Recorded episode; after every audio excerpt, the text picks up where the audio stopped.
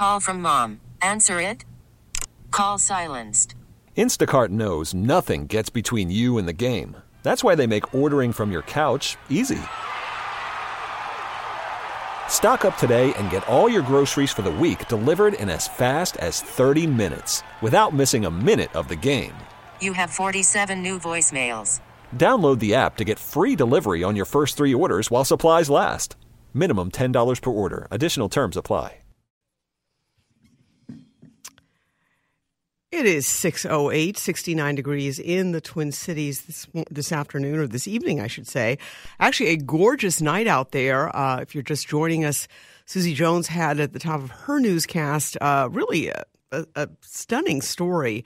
The Walker Sculpture Garden, which obviously is one of Minnesota's great treasures, has been undergoing renovation, and they were adding some of the new sculptures to the classics. And they had one work of art, uh, a sculpture that appeared to be almost a, just a replica of the gallows that was used in, in the infamous 19th century uh, hanging of, of, several dozen uh, Native Americans who, by all accounts, were falsely accused in a rape.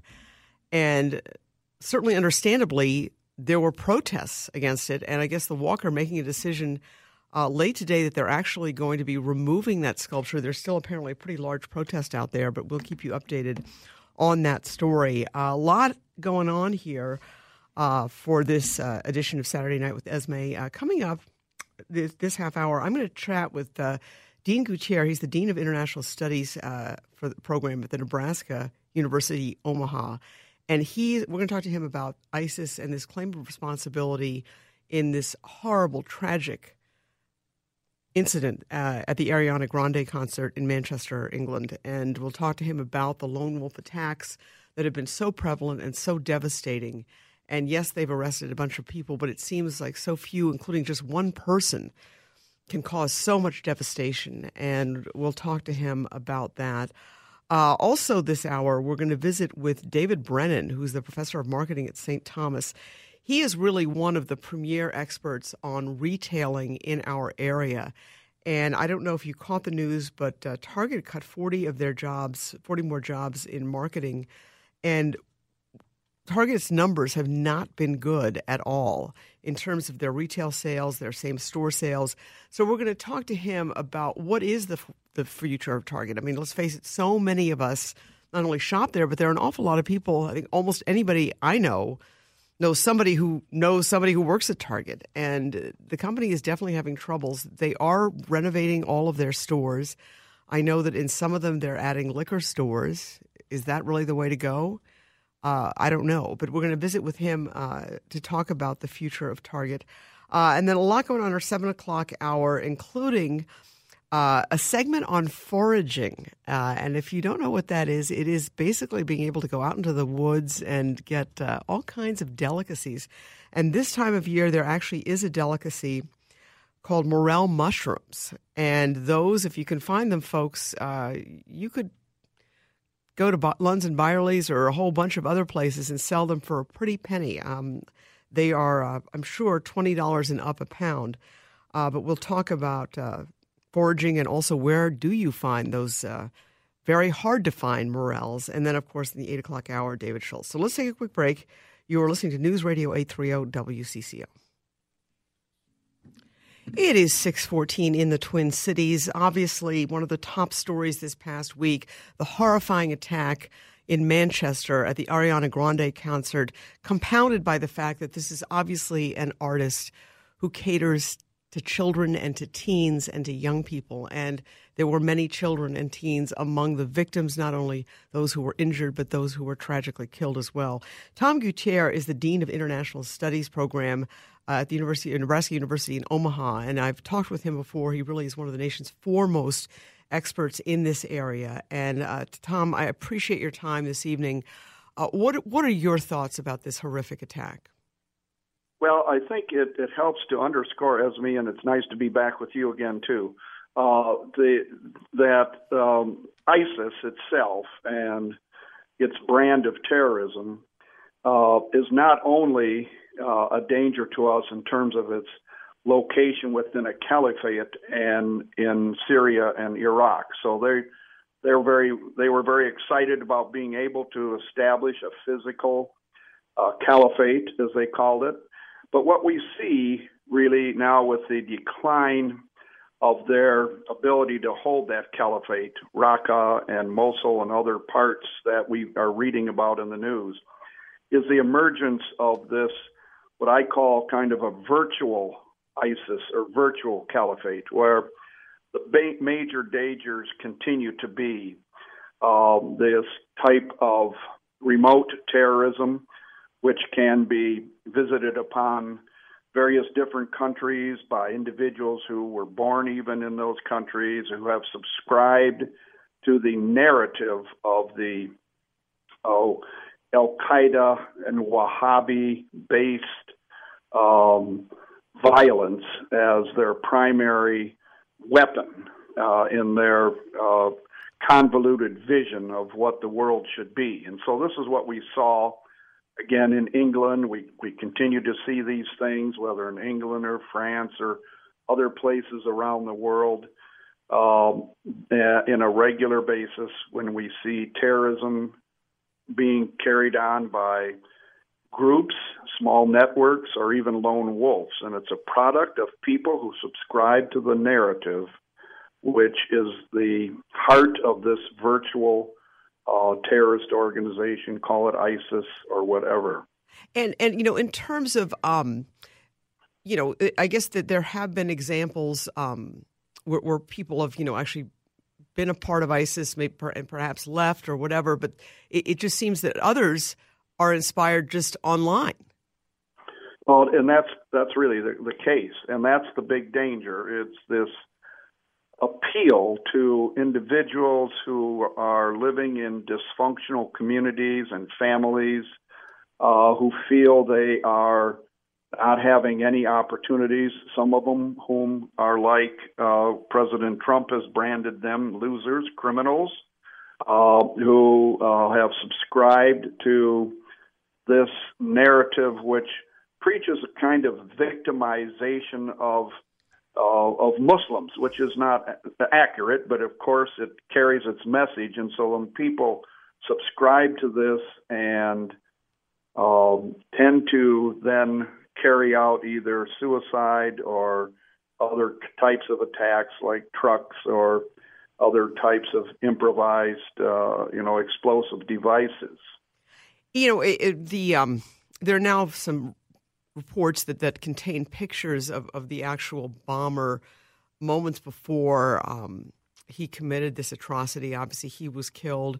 And, you know, you look at him and you see this very slender looking, very young man that I don't think people would think twice about.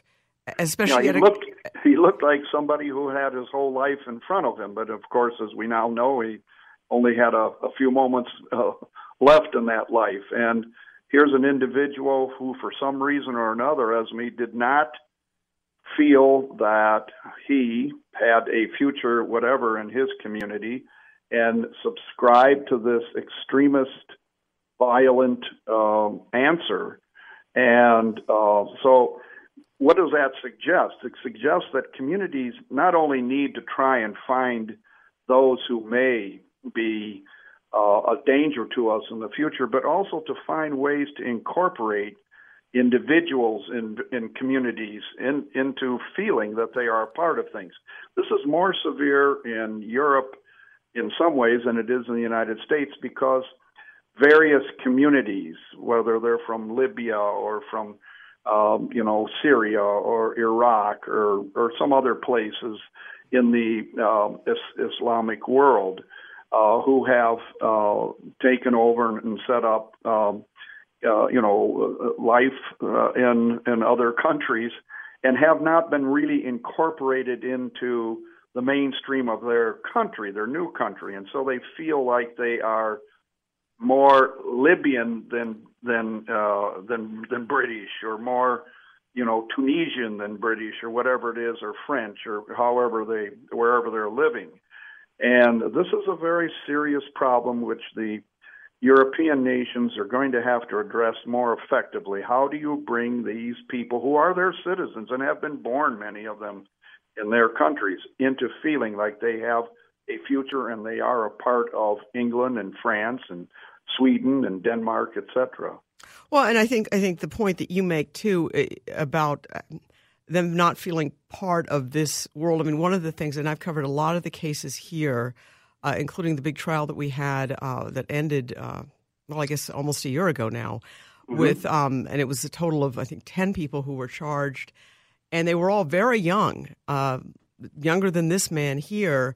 And one of the commonalities I found with them, they were all from the tw- they're all from the Twin Cities, is that they were all most of them were born here, so they were you know born U.S. citizens. Not all of them, but in nearly all of the cases, they were more so much more Americanized than their parents. I mean, they, they, they spoke English. They didn't speak Somali very well. Their mm-hmm. parents mm-hmm. spoke Somali, didn't speak English very well, and so you had that that gulf that's going to exist anyway when you're a teenager. Uh, you know, let's face it, it's, it's not an easy time. So you've got that gulf, and then you've got this other layer compounded. And, and so in schools, they found um, that they were not sort of not part of either world, and, and they also ran up against, and they aren't they aren't African American, yet they are of color. It, it, just they didn't seem to have like a, a place to fit in. Well, I followed this, uh, you know, this case or uh, the, these cases in the Twin Cities very closely, of course, because I think in many ways it, it provided tremendous insight into just the points that you are making. And again, um, I'm sure that there are people within the Twin Cities now who are trying to to find ways to ensure that in the future others uh, who have had a similar background and may feel a part of a dysfunctional family, even if it's just that communication, as you're describing, more modern and less modern, etc., that that they're feeling more a part of this. And again, what happens, Esme, is that the uh, these individuals go to the to the narrative, as I call it, the internet uh, of originally, you know, put forth by Al Qaeda and particularly by Anwar al-Awlaki, the American from New Mexico who went to Yemen, and this is the and right... he, he was the one who was killed in a drone attack in 2009. That's right, right. and and, and his it, impact it is it is stunning. What impact even, this man has? More, it's in terms of worldwide and global terrorism. It's a, his impact is even greater than was Osama bin Laden's in many ways. It continues it, to be that way. And, and you know, because his videos continue to, to, to, live on in the internet, but every single one of those kids talked about exactly. watching those videos. That's right. And it is from him. And that is the narrative, the, the you know, on the, on the internet to which people go to find some way to find um, a you know some kind of salve to their uh, hurt you know uh, uh, personalities and and issues. And so um, the, the, this is this is what to which they go. And they hear about it. And, and it's it's very uh, seductive uh, for people who feel they are not recognized or given a chance who are kept outside the mainstream. And and so that seduct, uh, seduction uh, seduction is something that you know we need to counter and and make people understand that they have a future a brighter future. Yeah. You know sure. you know i think the thing that that you know just in, in covering that trial and then to read about this case what i felt was so interesting about that was that that a lot of these young men became hooked in the fall and winter of 2013 into the spring of 2014 and if you uh, look back, I mean, ISIS wasn't quite ISIS in the world's eyes. That There hadn't been the public beheadings. And they, there was sort of a feeling that this was a place to go where you could perhaps help save the Syrian people from the, the terror that Bashar al-Assad was was uh, you know implementing. Yet they continued even after the beheadings and even after these horrific acts where obviously innocent people uh, were victimized and killed. And I mean, it's, it's very difficult for me to think of, of a young person jumping on board when you've seen these children being killed in, in Manchester. But obviously, a lot of the experts, such as yourself, fear this is going to continue. Well, I, I think it it, it it could, and and if we don't, if we're not more aggressive in, in addressing it, and I think the thing to add to that point, uh, and your point is very uh, uh, pertinent here, is that this was at a time when um, people weren't, you know, didn't anticipate yet that uh, that the uh, events in Iraq and Syria would move the way they are with the founding of this caliphate. But remember again that a major target of these extremist groups is Shia Islam.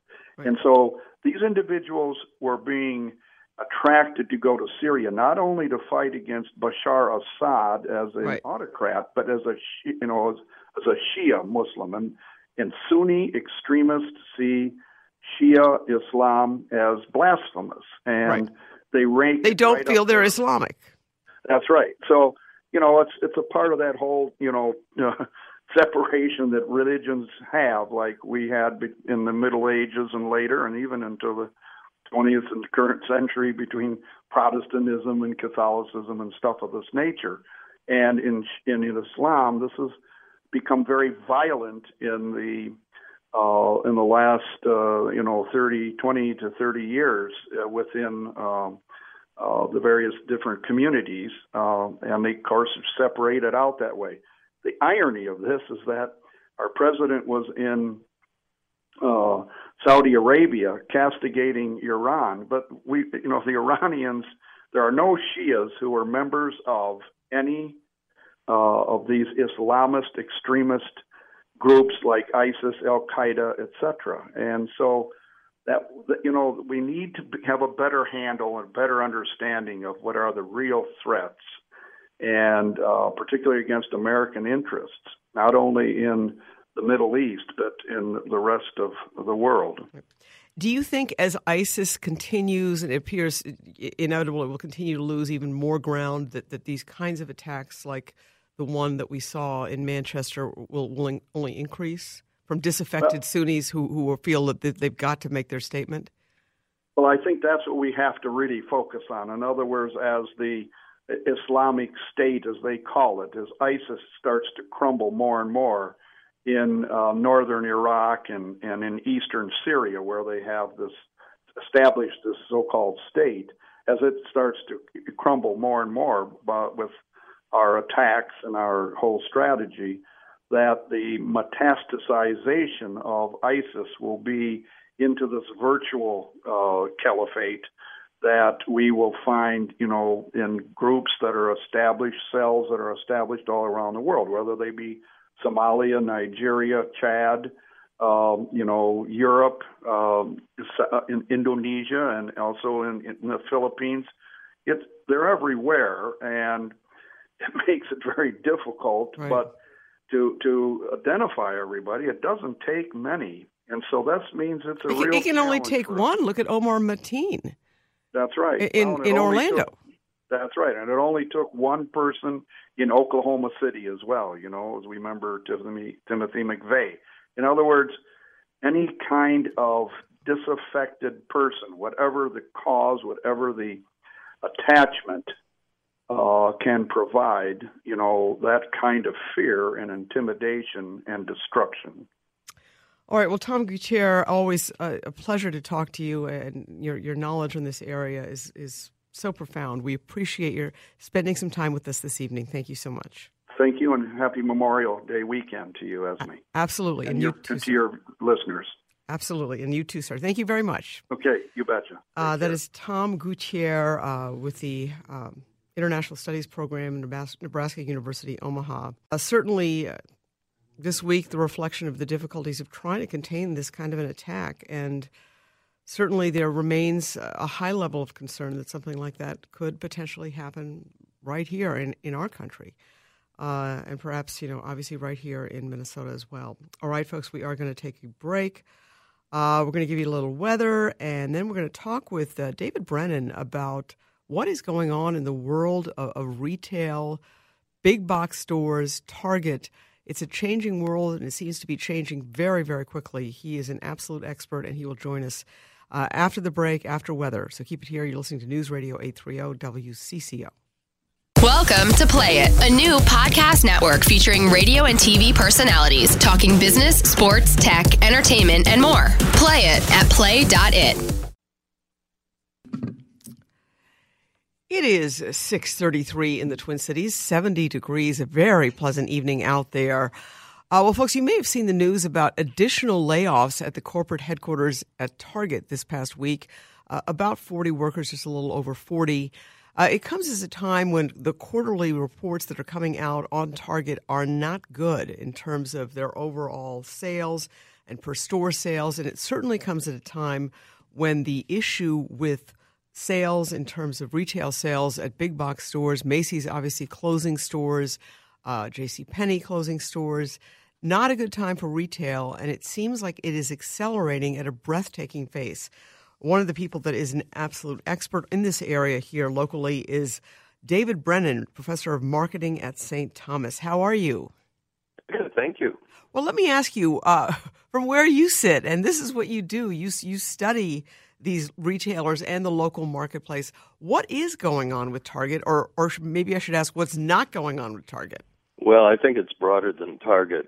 If we take a look at total retail sales for all uh, retail entities before the Great Recession, uh, sales increased. Um, and I'm sorry, Professor, we're having a little trouble here with your audio. Um, can we just um, uh, maybe we're going to try and hang up and see if we can um, maybe get a different line because um, the phone is cutting in and out there. Chatting with Professor David Brennan, uh, a marketing professor from St. Thomas.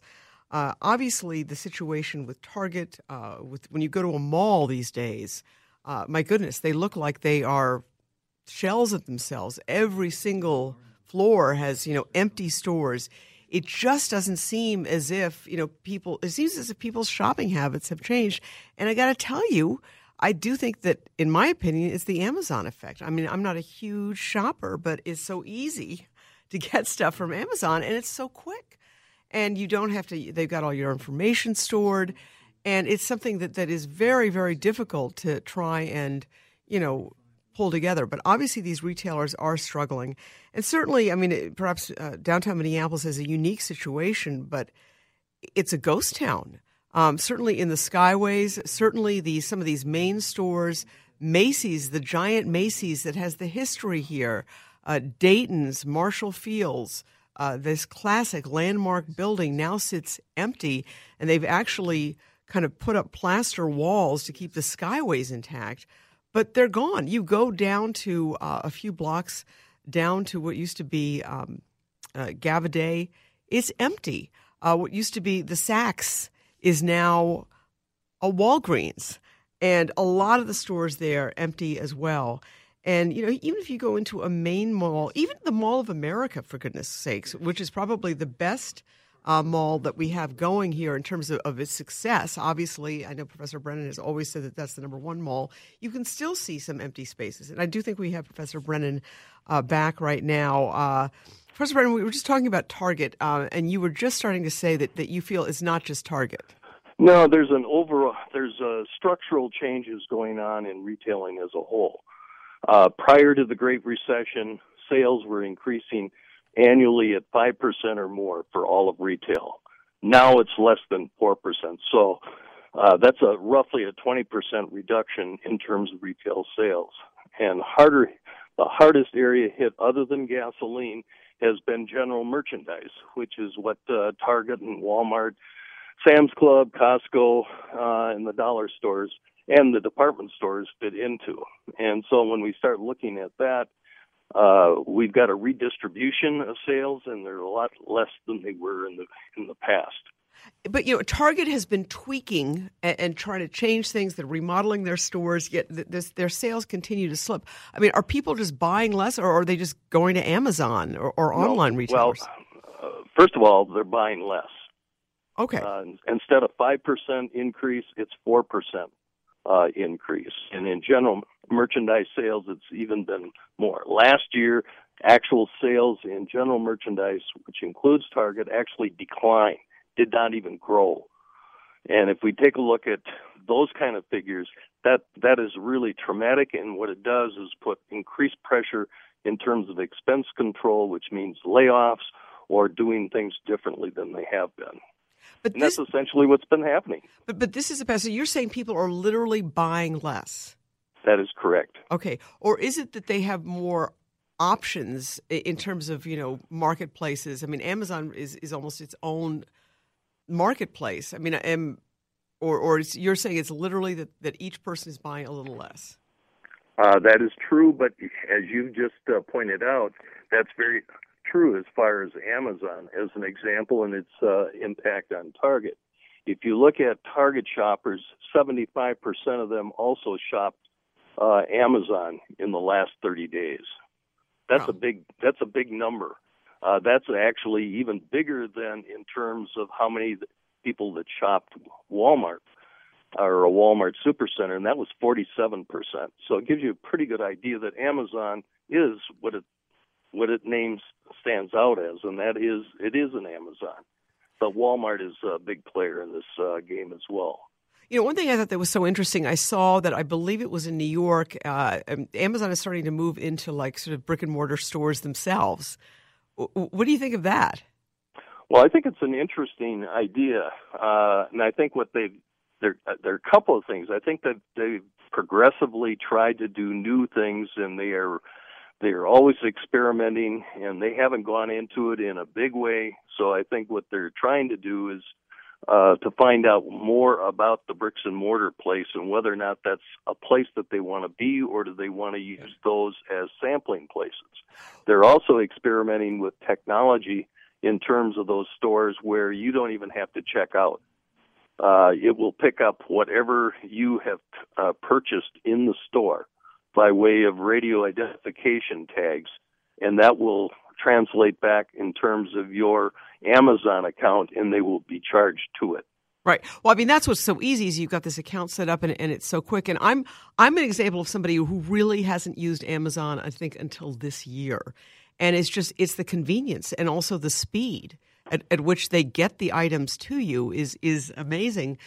On the flip side, I used to go to Target even more, and I, I feel you know, I, feel and I, I feel like a, a lot of the people that I work with, I know used to go to Target and used to buy more clothing items. It it feels like it was just kind of a hipper place to shop, and and the items just aren't as as cool as they used to be. And I know an awful lot of my friends who span you know a wide array of ages uh, feel the same way. Well, I think a number of things happened. First of all, there was Canada.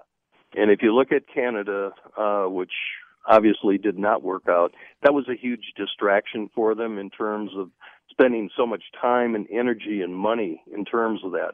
But then it was in terms of getting out of there, which was a $5.4 billion loss. And to kind of offset that loss, what they did is they uh, essentially sold off their pharmacy uh, unit. And, and I got to tell you, uh, you know, I got to tell you, the CVS, you know, I've been getting prescriptions there for a long time, and and going to the Minute Clinic there, and you know, I know these people are working really hard here, but the service at at the CVS version of Target is nothing. It, it is vastly inferior, in my own personal opinion. And what I have noticed, it takes longer. It's more complicated. Uh, it, it, I don't know what it is, but it, it, it's not as good as it was under the old system.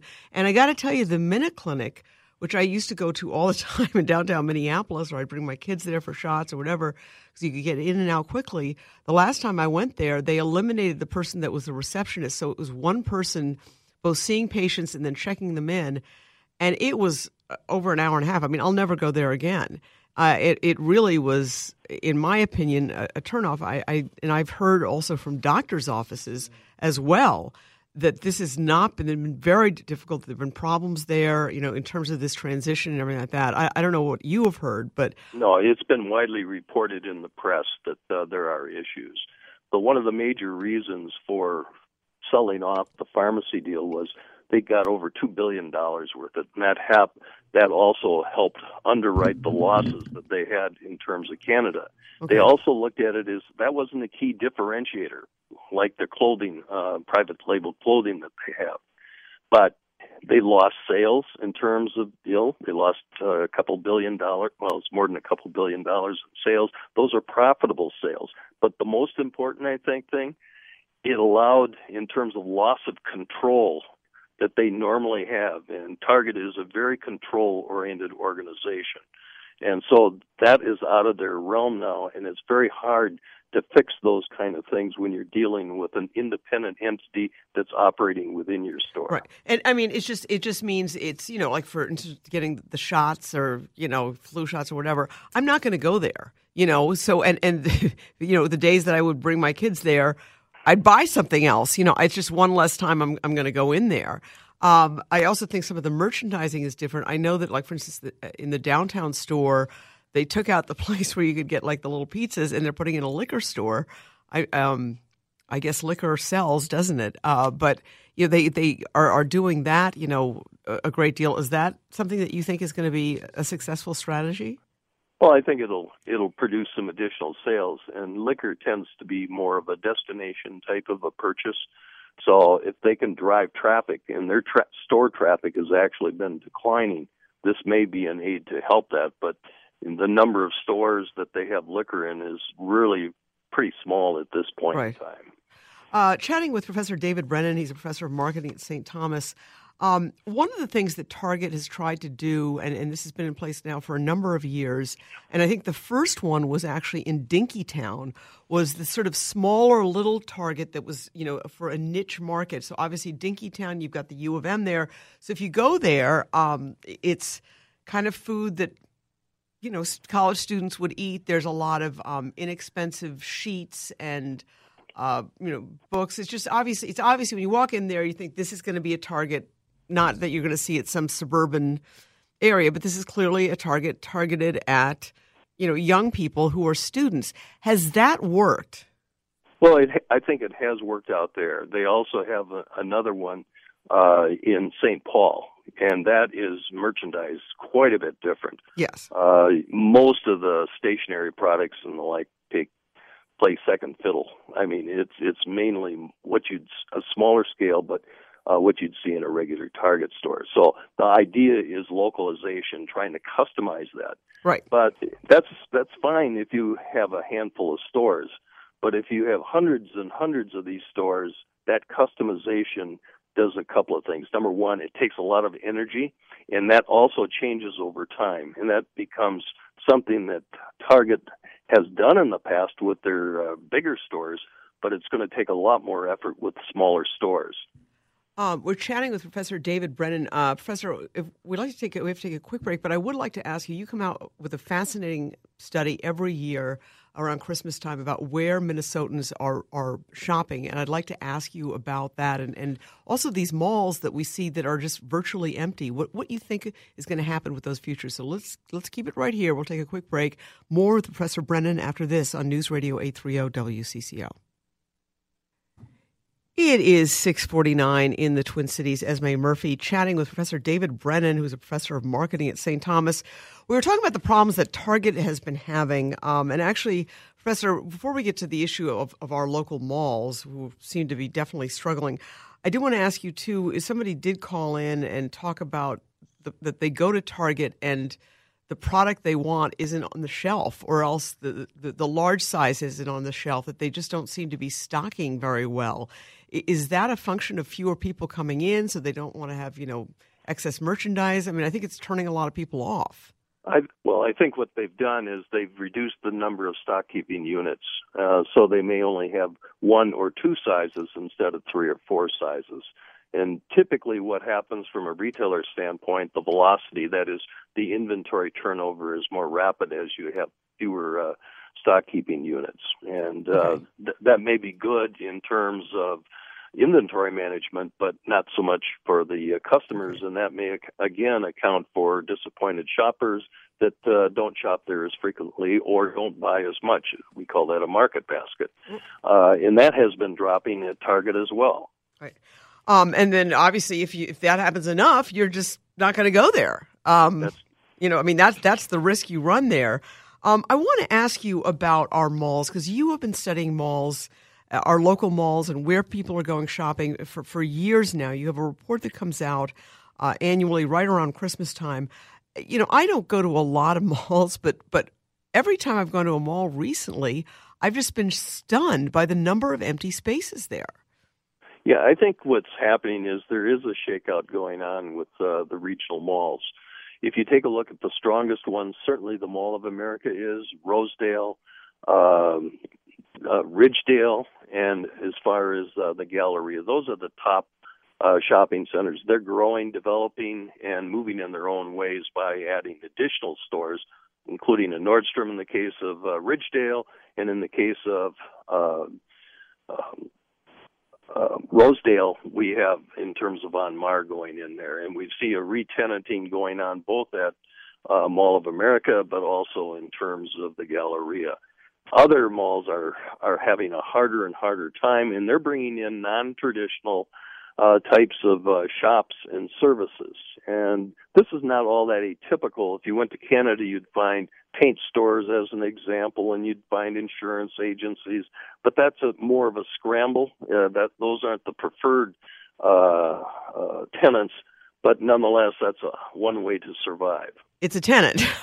um, it's a tenant. Well, well, how about um, let me ask you. Uh, it's a little difficult to believe that that Minneapolis is going to host a Super Bowl in what eight months. And I mean, down, like downtown Minneapolis is a ghost town. First of all, it, it's a it's a messy ghost town because of the construction. But how? I mean, is that ever going to come back? Well, if you look at it in terms of most of the people uh, don't do heavy duty shopping uh, when they're at an event like that. They're more interested in entertainment and other types of uh, activities. But for the rest uh, of us down, who live here, but but in terms of downtown, I think that's a serious issue uh, it's being hollowed out, and we'll see what happens with uh, Macy's flagship store, uh, formerly Dayton's, uh, downtown. Whether or not the new uh, owners uh, can uh, do some redevelopment in there, but it's probably not going to be this anything close to the scale that we've seen with. Uh, with Dayton's and now uh, Macy's. Right. I mean, it just seems like you know, store after store is either empty. I mean, the one that used to be a Saks uh, is is now a Walgreens. There is the Saks outlet did reopen, but it's it's jarring to say the it, least. It's pretty hard. I was in St. Louis earlier this year, and they have a Famous-Barr which is part of the May Company, which ultimately be uh, Marshall Field was sold to, and that store has been vacant for four years already. Wow. Okay, so so it's not just it's not just us. Others are having this as well. That is true. Okay. So what do you see? And it seems like this is all happening, and maybe it was this year with the Macy's closing and then the J.C. Penney's, and uh, it just seems like this is accelerating, or is that just my imagination? No, it's it's not your imagination, and it's not just in terms of the general merchandise area. But I think you know you mentioned it early on in terms of uh, the Amazon effect, and I've got some numbers that'll give you an idea in terms of how big that is. If we looked at total e-commerce sales from the Census Bureau, they were only 34 billion dollars in 2000. Flash forward to 2016, this last year it was 394 billion dollars. Wow. And that was and that was 8.2 percent of all retail sales. Now the tipping point of this whole thing is that uh, the e-commerce sales increased by one full market share point. So, I mean, anything that's going online obviously is not going to be in the stores. And Amazon is leading that challenge, and their sales this last year was 137 billion. Now, some of that, a significant amount of that, is overseas, but nonetheless, uh, that's taking sales directly away from bricks and mortar. Well, obviously, it's it's a trend that is um, you know that that is accelerating and something that I think is a lot of concern, especially you know Target employs so many people here, and I think when you look at those slipping sales, I think a lot of people are wondering how how many cuts are going to come and and what lies ahead for this company. Um, well, I think a lot of it is in terms of uh, bricks and mortar are really trying to catch up with the online deal. Uh, you can see that in the quarterly numbers that Target had. They moved from uh, 3.5% of their sales were done online a year ago, and it was 4.3% this year. And that was a 23% increase in terms of uh, from a dollar sales standpoint. The main thrust of that is they're they're very far behind, have to catch up, and the sales they make online are typically uh, they don't make as much money on it. And so, you know, in terms of uh, doing shopping online and picking up at the store. Uh, that uh, it's okay. still out whether or not that's going to be effective and whether or not consumers are willing to do it. Well, Professor uh, David Brennan, um, thank you so much. I do have to cut you off because we do have to go. We certainly appreciate your time this evening. Thank you so much. Yep. Take care. All right, folks. Uh, a lot ahead still on this edition of Saturday Night with Esme. Coming up, Paul Coffey, familiar name, going to talk about the crisis with bees in Minnesota and across the country. We really need new phones. T-Mobile will cover the cost of four amazing new iPhone 15s, and each line is only $25 a month. New iPhone 15s? Only at T-Mobile get four iPhone 15s on us and four lines for 25 bucks per line per month with eligible trade-in when you switch. Minimum of four lines for $25 per line per month with auto pay discount using debit or bank account. $5 more per line without auto pay, plus taxes and fees. Phone fee at 24 monthly bill credits for all well qualified customers. Contact us before canceling account to continue bill credits or credit stop and balance on required finance agreement due. $35 per line connection charge applies. Ctmobile.com.